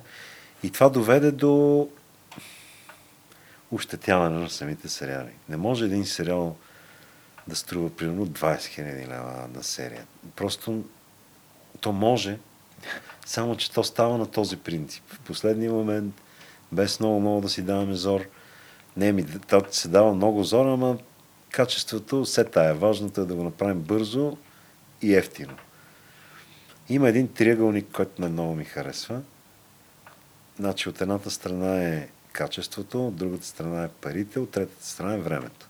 винаги двете са за сметка, винаги две от ъгли, два от ъглите са за сметка на третия. Да, няма как и трите да ги има. Няма как и трите да ги има. Например, ако искаш да е бързо и качествено, става, но трябва за сметка на много пари. Ако искаш да е ефтино и качествено, окей, става, но за сметка на много време. Ако искаш да е ефтино и бързо, е за сметка на качеството. Този триъгълник е съвършен. Както и да го завъртиш, винаги две, два от ъглите са за сметка на третия. То проблема с това, което казваш е, че всъщност то много си личи в а, непредобедения среден зрител като мен. Нали? Аз нямам хал хабер от кино. И, нали, или от процеса, нали, по който се случва, освен някакви неща от абсолютна обща култура, но личи си като гледаш нали, един сериал и личи си къде са правени компромиси с времето и съответно с качеството, като тръгнеш да го гледаш от началото до края епизода. А както спомена, нали, ако струва 20 хиляди, то това какво ще рече в практически смисъл, че, Че няма би, част от екипа, няма да го има. или са правили по а, нали, няма много да малко ползва тейкове. каква си техника и така нататък. А, И това има две да камери на сцена и, и са някакви много такива базови неща от типа на нали, това, което аз съм забелязал е, че говорят се двама души, а, камерата в едния, камерата в другия и общо взето това е цялата сцена. А, вместо да няма отидеш, никакво движение защото из няма декора, време, няма, да. вместо да отидеш на конкретната локация, го снимаш пред зелен екран, примерно, и т- Това, такъв тип неща. Не, това вече ще е прекалено. това е следващата Е, стъпка. виждали сме го в не една и две холивудски Да. продукции това. Но това е вече означава, че наистина нещата пък съвсем са станали зле. Но аз мисля, че има и някакво, нали, освен може би ти, загатна за такова чувство, че могат да се пренебрегнат едва ли не законите на физиката а, с цел да се направи максимално ефтин дадена продукция. Но си мисля, че може би някакви външни фактори има от гледна точка на тия всякакви продукции, които навлязаха от а, държави явно, откъдето е по-ефтино да закупиш такава готова продукция, отколкото да се създадеш сам. Като нали, латино сериали ама разни. те произвеждат първо доста, второ имат голям пазар, така иначе си покриват разходите. И трето, когато го продадат, го продават по цял свят. И всичко това е печалба. Както и турските сериали, те първо са огромен пазар, второ се субсидират от държавата, най-вероятно, трето си имат и всякакво продуктово позициониране и така нататък и реклами от нали, на всеки финал виждаме колко фирми са ги подкрепили. Да, така. И след това те със сигурност си покриват разходите в, самия, в самата Турция и вече като това, което го продават в чужбина е просто плюс. Всъщност така стане и под прикритие. Под прикритие си е към БНТ. БНТ е бюджетна телевизия, т.е. там си договаряш с бюджет и този бюджет е сигурен. След което това, което се е продало навънка, то се е продало навънка в много държави, всичко това е плюс за телевизията и си е супер така. Да, но това е в обществената телевизия, нали, където сам споменах, че е субсидирано. Със сигурност има и, и сериали на BTV и на Нова, които са се продали някъде. Аз не съм съвсем в час, но със сигурност има такива. За подприкритие конкретно знам, че да, поне така Но се Аз говореше. дадах за пример под прикритие, защото под прикритие с по-разумен бюджет в началото. Мгм. Лека по лека той почна да пада поради същите тези. А той е почнал да пада. Бюджета, да. Аз по-скоро бих предположил, че се е увеличил с Не, времето, Това не е ли световната че практика да се увеличава с Ами течение би на трябвало, но не. Тук Още е повече, обратно. че той под прикритие беше и много успешен сериал. Той интереса към него нарастваше всеки следващ сезон. Ми, не, бюджетът, е, доколкото знам, е падал. Първия сезон е добре платен, но там нататък е по-надолу. Сега може да не е паднал много, но е падал. Така знам. Малко е странно това, защото той има някаква огромна... не е раз- търговски принцип. Да, да, е. не е търговски принцип, защото продукция на BTV или която е да е частна телевизия, нали, на нея идеята и е, доколкото аз разбирам, да продава рекламни слотове, нали така? Да. Генерираш интерес, продаваш реклами, докато при, в БНТ Няма такъв интерес. няма такъв Той интерес. си, тя си е бю- бюджетна телевизия. Така е. Да, та може би от тази гледна точка аз си мисля просто спекулирам, де, но ако на мен ми струва, съм един програмен директор и разполагам с някакъв бюджет и а, от едната страна имам българска продукция за 40-50 хиляди на епизод. От другата страна имам, нали, За 5000 да купиш пакет от, с 10 сериала. и мога да продам горе-долу е така, същите но първо- Не съм сигурен, но би трябвало по закон телевизия, всяка телевизия да има свое българско, т.е. да има българско производство. И това е по закон. Както в кината по закон трябва да има българско съдържание. Не можеш да пускаш само американски филми. То това обезличава българското творчество. Така че чисто законово това е решено. И слава Богу. То не се спазва съвсем, но все пак го има. Тоест, телевизията е задължено да има производство на сериали, на предавания и така нататък. Тя да. не може да ползва само чужди формати. То, това е няк... тогава някакъв друг... Не е българска телевизия, тя е някаква холандска, ако вкарва само някакви холандски... Някаква офшорна телевизия. Е офшорна телевизия, но ако е българска телевизия, тя трябва да има съдържание, което да е българско.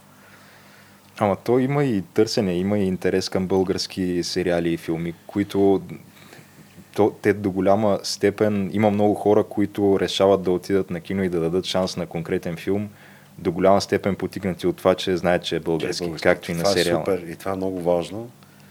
Мисля, че и в крайна сметка, особено за киното, смятам, че върви в правилната посока и вече има доста филми български, които са много приятни.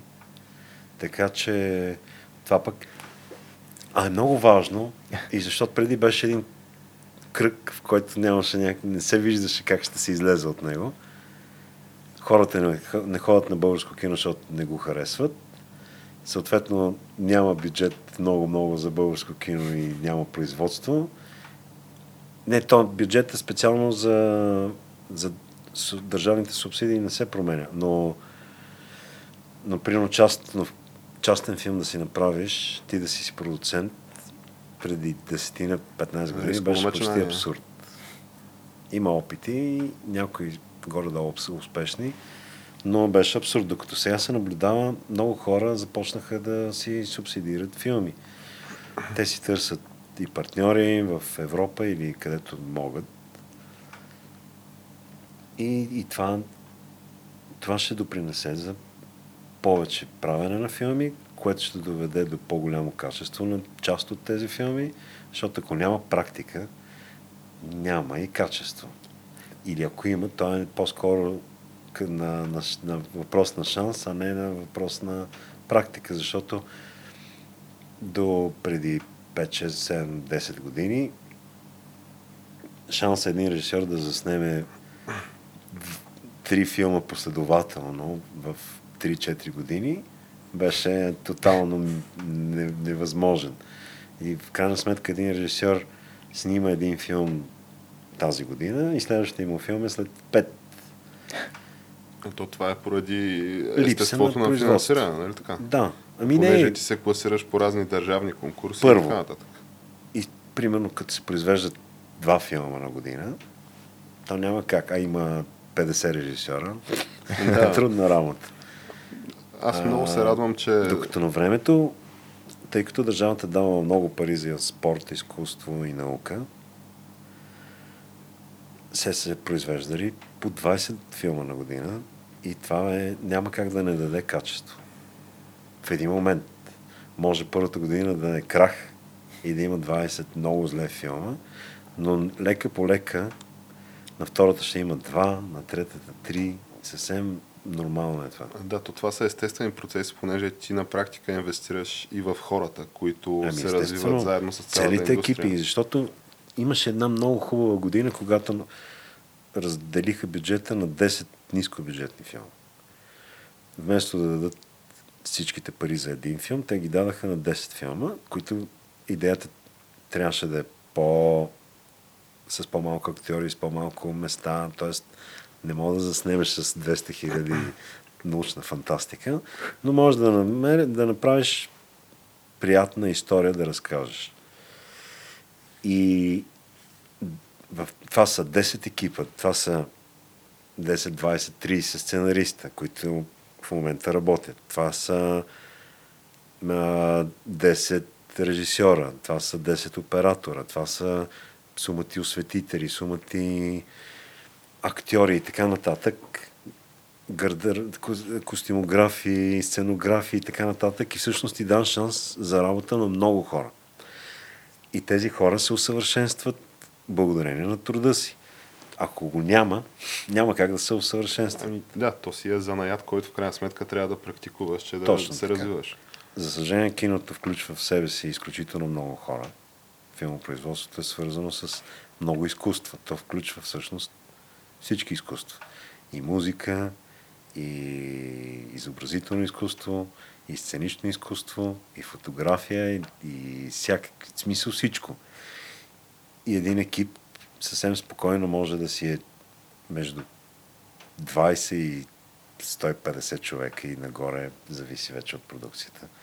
И това е трудоем процес и е свързан с, с желанието на всеки да се, да се направи общ продукт. Защото киното е а, сътворчество на всяко едно от тези изкуства и на хората, които го представляват.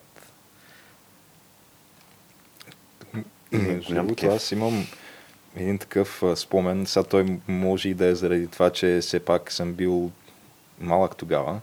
Но сякаш имаше наистина един такъв период, в който нямаше много български 90 филми. години беше зло, зловещо. да, Те реално От креативна гледна точка бяха много... за мен сякаш Всички се занимаваха с прехода С и прехода, с с мутрите. мутрите Това беше и само двете, двете теми Двете бяха теми това. бяха това, да. И Това колко беше да десетилетие. да. да. И малко отгоре. И за мен специално Абсолютно. сякаш повторния бум, ако можем по този начин да го наречем на българското кино, беше а, от мисия Лондон нататък. Докато В общи линии. Да, и мой, там имаше още малко паузичка, но горе-долу да. моите спомени са, мисля, че Дунав мост и след това вече мисия Лондон. по средата сякаш почти нищо. Е, имаше... Мисия Лондон също така беше, може би, един от първите филми, където имаше търговски принцип. И то успешен. Тоест, реклама, в смисъл всичко по... Да, имаше доста маркетинг там. Имаше маркетинг, беше добре измислен този маркетинг. Ами аз мисля, че и част от самите актьори бяха станали и телевизионни звезди. Смисъл, Любо Нейков, примерно. Телевизията, И съответно е може някаква синергия начин. да се получи точно с, с маркетинг, да си рекламират Е, да. самите актьори продукцията. но телевизията е най-добрата реклама за актьора. Това е истината. За момент. В бъдеще най-вероятно ще е интернет. Но и в миналото популяризирането на актьора основно става чрез телевизия. телевизия. А, според мен ти се насочил много правилно към това, което то даже може би вече дори е реалност, но със сигурност до няколко години ще бъде реалност и то това е свободния достъп и сайтовете за видеосподеляне, стриминг платформи и така нататък. Ами Защото е то, ролята на телевизията, според мен, то не е само според мен, то си е някакъв световен феномен това, но тя сякаш спада с всяка следваща година. И според мен Особено има тенденция към интернет поколение. да се отива. Основно. Първо, защото там има свободен избор. Това обаче ще доведе до някои проблеми, защото в телевизията също има едно симпатично нещо. Там си, някой ти е подготвил какво да гледаш. О, понякога това е тъпо, но понякога това е удобно. Защото този проблем, който има, влизаш за едно нещо и стигаш до съвсем различно и си забравил за какво си влязъл в интернет, също е проблем. А пък, т.е. може да бъде проблем. Докато телевизията има някаква, това е в идеалния случай, има някаква идея какво може да ти даде и какво би могло да ти е интересно и тя ти го предоставя това на готово. Докато в интернет трябва да се потрудиш, за да си намериш това, което изискваш и често се загубваш в безкрайността на... Влизаш в а, заешката дупка и Да, да, и там няма изход. Тоест, е едно да следваш трохичките от Хензел и Грета и не знаеш къде, къде Да. ще бъдат. Но те да са милиарди и, и да са разхвърлени по цял, в огромен кръг, а не в линия. И тогава става проблем. Може да се нанесеш непоправими вреди на психиката по този начин. Абсолютно. А, включително и преди две години, по време на тия изборите за президент в САЩ, се оказа, че точно този феномен, за който ние говорим, влизаш да гледаш едно видео и YouTube алгоритъмът ти аутосъджества друго видео. А, нали, се наложи да се преправят алгоритми, надигна се така сериозна, сега да наречем врява, но внимание се обърна на, на този феномен, понеже се оказа, че влизаш да гледаш някакви републикански нали, коментатори в САЩ Да. и а, на третото, четвъртото, петото видео, което ти а, рекомендва, ти препоръчва YouTube алгоритъма, вече си на някакви хора, които възхваляват Хитлер. Да, да, да. И- и как или, става това или си на някакво Или си на плоската на земя, автомобил. или си на, на нещо съвсем различно. съвсем да. различно. Точно това е проблема на интернет. А, иначе, може би, това, за което нали, ти споменаваш за някой да ти подбере някакво съдържание, го има под една или друга форма в, в Netflix с тия най-модерните алгоритми за препоръки. Но там винаги стои въпроса, че няма някаква такава цялостна визия. Да. А, нали, някой човек, който е мислил вместо теб какво би било най-подходящо нали, на точно този ден да се гледа, да речем, като да. сам вкъщи на коледа, защото Да. си е традиция. Да, да, да. Но пък в телевизията, между другото, има един друг проблем, където често там се злоупотребява с вниманието ти. Като сега нашите телевизии още не са достигнали чак до тази фаза, но понеже аз съм бил два пъти в САЩ по студентски бригади, тяхната телевизия е направо негледаема. Тя е буквално ти гледаш 10 минути съдържание, 10 минути реклами, 10 минути съдържание, 10 минути реклами. 50 на 50 е Ами, да, точно. защото е бизнес. И това е включително и по време на спортно събитие и филм също. Да.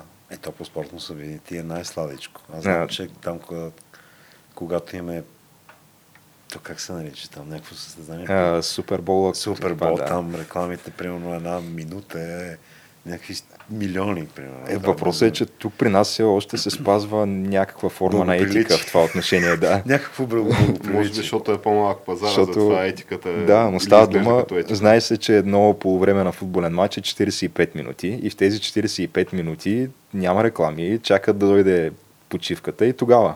Докато в САЩ това, което има. правят е просто смаляват ти мача в едно малко Стига, квадратче бе, долу, реклама. пускат реклами, да. Мача Това върви долу в една десета от е, екрана на телевизора ти и пак си има реклами, което поне да, ние не сме стигнали още до тази фаза. Но в един момент, вероятно, с а, това, този отлив от телевизията към интернет, ще стигне и до там, защото Ами ако не знам дали ще е за сметка на... Тоест, не съм сигурен, че телевизията ще прибегне до това, че понеже по-малко се гледа, ще качим повече реклами, защото така има риск съвсем пък да не се гледа. От друга страна, цялата тази индустрия рекламна пък се насочва в посока в интернет. Тоест там ще се измислят първо някакви такива варианти, как да се рекламират фирмите, защото интернет печели също от рекламодатели. Може ли да направим паузичка? За сега ми е интересно. Интересно е. Плюс това, хората, които са в стрима, не са агресивни. Това много ми харесва. Няма... Няма такива, дето крясъци. изпитват радост като мен да издевателстват над Да. непознати. а в, в какъв смисъл хората в стрима? Тези, с които... А, деца ти в чата? Да. Ага. А той, те са някакви произволни хора, които те следват във Фейсбук или Нямам никаква представа. от, от някъде някакви хора, които са взели просто. Нямам представа. Но не са агресивни и това много ми харесва. Винаги е хубаво да си сигурен, че сред твоите нали, фенове и последователи няма някакви суисайдери, такива... А то между Е, другото, това няма, това няма... това според мен е да.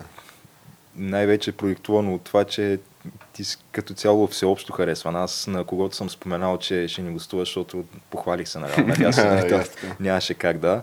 А, всеки вика, Ева, много яко, аз го следвам, супер, супер любим ми е. е И това са хора с разнородни интереси и убеждения. Буквално, то може би и все пак заради това, че ти, както каза, не вземаш отношение по някакви такива въпроси, където има противоречия, свързани с политика и така нататък, а просто се А това е фокусирал върху важно, занаята. Защото Супер това е е, важна тема. Отблъсква хората това много, много сериозно. самата политика не бива да е разделяща. А пък в България като че ли политиката е разделяща на, и то на всяка цена. Или си син, или си червен, или си жълт, или си бял, нали, на някакъв такъв принцип. Да, то това Много е... е важно да се намери политик, който да е обединител. Наистина ми се струва твърде важно да дойде такъв човек, който да, да започне да прави диалог между, между хората, а не само разделяне. Това прави впечатление на изборите. Винаги е посочване с пръст, никога не е нещо да дайте да направим заедно, защото до, до момента, в който всеки се дели, няма да има общество. Това е, няма как да стане. До момента, в който не решим заедно да направим нещо готино, то просто няма да стане. Е, То това е Това е много голям дълбок проблем. проблем, такъв, Дълбок който... проблем е наистина. И Аз знам Швейцария колко там какви политически партии има. А къде? В Швейцария, например. М, И за, Или в конкретно за Финландия, тях или в, аз не знам. нали, Но там така е решен проблема, че хората заедно да участват в, в правенето на държава някакси. Аз подозирам, че те имат обща доктрина, някакси обща визия за това къде Точно искат така, да ние нямаме такава. Ние нямаме, нямаме и дебат на тая тема, което е Което е още по-лошото, че каквато и да е идеята, независимо дали е добра или лоша, по-скоро дори да е добра идеята, когато се подаде от, от примерно от сини или от червени или от еди какви си, веднага след това другите казват, не, тази идея е тъпа, само защото е дадена от другите. Тоест, дори при хубава идея няма диалог, което е невероятно, просто е нелепо това. И тогава се спъва всяк, всяка възможност за нещо по-добро. Е, то това е защото а, мисля, че проистича от това, че някакси модерните тенденции са да се загърбва общата ни ценностна система, която трябва, трябва все пак да има нещо. Ние може да сме разделени по убеждения и по това по какъв начин виждаме света, Точно наляво така. и дясно.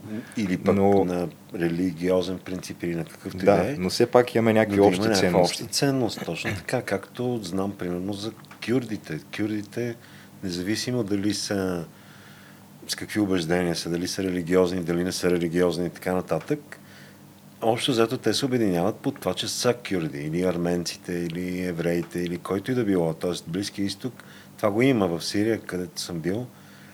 Там беше забранено да се говори просто за политика и за религия, за да няма тъкмо този проблем. И хората, въпреки че там е мултикултурно и мултирелигиозно обществото, и то много по от нас, според мен, въпреки това хората живяха в мир и в някакво разбирателство. А то е било и доста светска държава при това. Да, тя е социалист. Всъщност партията на Асад е Да, социалистическа, тя е социалистическа партия, абсолютно. Това не пречи Асад да е луит, т.е. да е мисулманин в една много малка, много малка част от обществото е всъщност. Да, тя Сирия. неговата... Те са младсинство. Религия е То абсолютно малко да.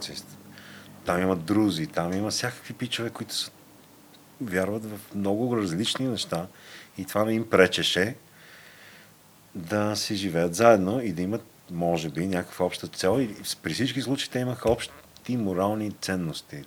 Това да уважаваш по-възрастен. Както и тук беше всъщност. Аз имам такива спомени, как се ставаше в рейс на бременна жена или на възрастен човек. Как, как Е, то все още се прави между- това. Все още се все още прави. го правят, да. Как, примерно, като влезеш в асансьор или като си тръгнеш в асансьор, поздравяваш или казваш довиждане, защото се срещаш с хора или или примерно в рейс между градски поздравяваш хората, защото ще пътуваш с тях примерно 5 часа и нали, поздравяваш хората, с които ще пътувате 5 часа. Тоест имаше някакви такива неща и тези неща все още, когато бях в Сирия, съществуваха там. Целуване на ръка на по-възрастен или примерно там видях наистина невероятни неща, много хубави. Това ко- кои години е това е било? било 90-те. Края. Преди войната, М. със сигурност.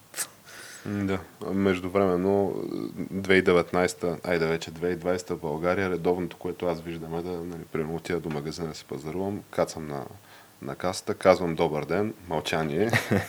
обработват ми поръчката, довиждане лек ден, мълчание. Нали. Аз обаче съм тъпи опорит, нали. Това не ме спира да, да го правя ден след ден същото.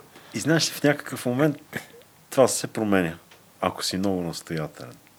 Ами, то пък да си твърде настоятелен сега. Да... Говоря не настоятелен като агресивно настоятелен, ами ако ти си настоятелен в това, което ти смяташ, че е готино, т.е. да пожелаеш на някой да е здрав и да има хубав ден, в един момент има и ответна реакция. Тя може да дойде след 5000 път, но ще дойде. Аз така вярвам. Много смят... Аз вярвам, че личният пример е много важен. Ако, ако ние се опитваме да сме готини пичове, на всяка цена, не на всяка цена, защото на всяка цена става крайност и става диктатура и става гадно, но ако ние за себе си смятаме, че е хубаво да, да сме готини пичове и се опитваме да сме такива, един, със сигурност в някакъв момент ще заразим и други хора. Дори да са двама, дори да един, си заслужава. Ето това си е такъв а, стар библейски принцип, че трябва да се държиш с околните така, както как? искаш те да се държат с, с теб. теб. Точно така. И да, то си го има и в народни поговорки, какво повикало, такова се обадило. Да, така е. Не случайно са всичките тези неща. Нали? Но макар, че аз имам едно такова чувство, то това пак е огромна тема, но а, понеже става дума за кино, за телевизия, аз мога да споделя аз какво гледам като единствената продукция, която гледам напоследък по, по телевизията и това е абсолютно гениалното предаване Съдби на кръстопът. за мен това е уникална продукция. А, върви ли още това? Върви с пълна а, пара. е немски проект, между другото. Така ли? Знам, да. То не е наше. Да, то, аз мисля, че... Германците са луди хора просто. Интересно. Не знаех, че е точно мисля, немски. Че е германска продукция, да. А, ние имаме, мисля, че няколко такива нещ... места, от които внасяме по принцип. То, това София Ден и нощ беше също оригинала е Берлин Тако Нахт. Нали? А, това е, значи да. София Ден и нощ е германско, а не... Да. Но не сигурен съм, че това пак е вдъхновено от uh, чуждестранна продукция, предполагам. Макар, че той имаше вестник лична драма, който беше така малко на същата тема.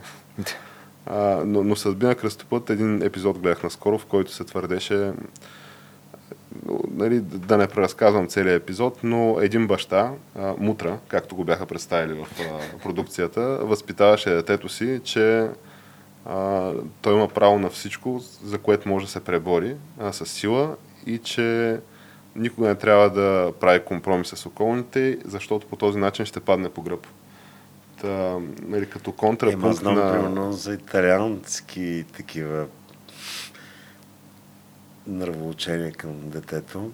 Аз знам за един случай, където италянец е казал на сина си да скочи от ограда. Мафиот, мисля, че е бил. И се му казал, на страх ме е, че се изчупа нещо. Така, няма, аз ще те хвана. И той скочи и той не го хванал. И му казвам никога да не се доверяваш на хората, включително и на баща си. Ето пример за италианската мафия. Тоест, ясно е, че има такива... То няма как да няма хора, които да, са, да не са към цялото и да си върват в своя си посока. Въпросът е критичната маса да не е на този принцип. Защото ако критичната маса е на този принцип, който ти, принцип, който ти казваш, всеки да се бори за своето си, без да няма да има отношение към другите, тогава ще настане страшно. Както според мен беше 90-те години до голяма степен, защото 90-те години всеки си правеше каквото си иска. Но забелязват се промени, нали? със сигурност. Аз също смятам, мислене, че се променят тези Най-малкото, което е, вече се обръща внимание, включително и България, на околната среда, на, на начина по който си строиме градската среда, това, което въздуха, който дишаме, водата, която пием. А, така че нали, аз, неща, аз които оптимист. Не ти. Заради критичната маса. Да, все абсолютно. повече хора се намират, които да изискват някакво качество. Все повече хора. Просто има, просто се изисква критична маса. Макар, че има една поговорка, която сега ще осъкатя, като я перефразирам абсолютно по памет, която твърди, че нали, най-трудно е да отстояваш кауза, когато си един човек когато покрай теб, зад теб вече има огромна маса нали, към тази кауза прикрепена, тогава е така лесно да се повлечеш по нея. Това е по повод на критичната маса, която да, ти казваш. точно така е. А, надявам се този процес да е Само, че ако вече. няма първия, Да, абсолютно. няма да има и критичната маса. Така че трябва да има и някой, който да дава личен пример. Той да се хареса от двама, трима, след това 20, 40, 50, 100, 200 хиляди и тогава вече става критична маса. Проблема е, че Аз давам много да. странен пример, обаче аз постия, да кажем, от 88 година, когато станах християнин. Пост на 80, края на 80-те и началото на 90-те се наричаше пиле, кашкавал. Това бяха постни манджи. Като влезеш в ресторант и кажеш нещо постничко имате ли, те ти носеха кашкавал или пиле или риба. Докато сега не е така. Сега, примерно, ако постиш, всеки знае какво е постно. Много малко се случва това да не се знае. Прави се Да, разлика говорим, между че- веган и вегетарианско. Да, прави се разлика. Тоест, някаква критична маса се създаде в тази посока. Все повече хора постат, пък някои хора се на някакви други принципи, не религиозни, станаха вегани или пък вегетарианци и така нататък. И към тях има отношение, защото те са потенциал. Включително и пазарен и економически. Абсолютно пазарен и само за такъв говоря в момента. За важните неща. И вече има отношение към тях. Две, значи началото на края на 90, целите 90, деве- началото на 2000-та и 80-те години, това беше странно като явление. Тук таме се намираха местенца, където имаше вегетариански ресторант, примерно един в София, а пък вегански трудна работа. Да, това ти ми говориш за времената, в които е имало, е нямало банкомат в студентски град, примерно. Да, абсолютно. Ако изобщо е имало банкомат всъщност. Аз знам кои години се появиха банкоматите, но някъде 90-те според мен. Но между другото, да, това А, знаете ли аз какво се сетих? Много приятно беше това. Ние се събирахме, както казах, 10 на 10 в клубове и си спомням, това е било това е било началото на 2000, на, някъде около 2000-та година, 2001-2002. И на площад Славейков вървях с един приятел и той каза, Копале, вече може ти да си в един клуб, аз да съм в друг и да играем в мрежа. А да не защото ние тогава само лан в даден клуб. Така, два клуба се направи. Един беше Хедов, беше се свързал с някакъв друг клуб някъде си и можеше да играеш от Хедов и от другия клуб едновременно. И това беше изключително някакво събитие.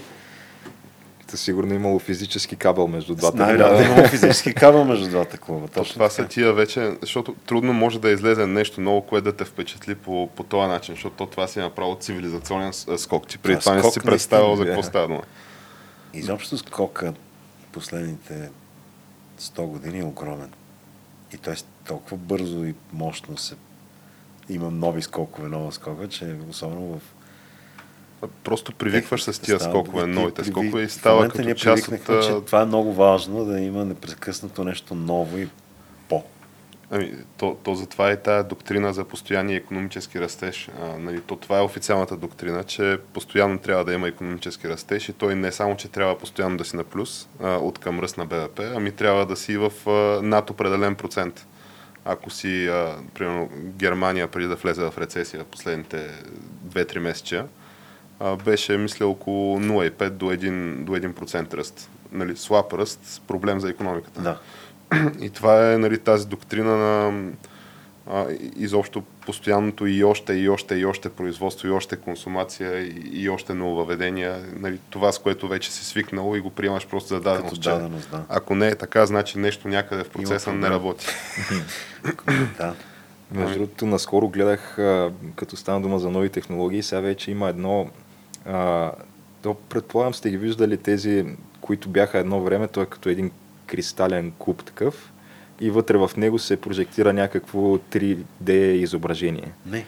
Аз А, сега вече тая технология е напреднала до такава степен, че той дори не е нужно да, е, да бъде с а, такъв за тип, ли говориш? Да. Става дума, че вече е долу-горе е толкова дебело, примерно от порядъка някакво на стъкло, 6-7 мисля. см да, стъкло, в което а, с естествено доста мощен хардвер, защото той изисква до, доста голяма такава капацитет на видеокарти и така нататък. Но понеже вече имаме 8K резолюции, а, е възможно това нещо в реално време да се възпроизвежда и съответно ти, то отваря някакви такива възможности, като понеже всяка една камера на телефон има сензор за дълбочина. Съответно, могат да се правят вече тези, които бяха в Междузвездни войни, холограмните разговори в реално Да, време, да. вече са буквално на да, Стига. някакви месеци до година-две, примерно. Е, то не Те не говориха ли за някаква технология на компютрите, къде... за квантоми, квантоми Да, какво беше това? И кога не трябваше ли да е минало вече? Ами то това се се още? разработва се още, доколкото знам, просто все още няма комерциално... Всъщност последно мисля, че бях чел, че има комерциално пуснати такива в а, клауда. А, компютър, който можеш да наемеш дистанционно, да ползваш неговата изчислителна мощ, който е на база на квантова физика. Да.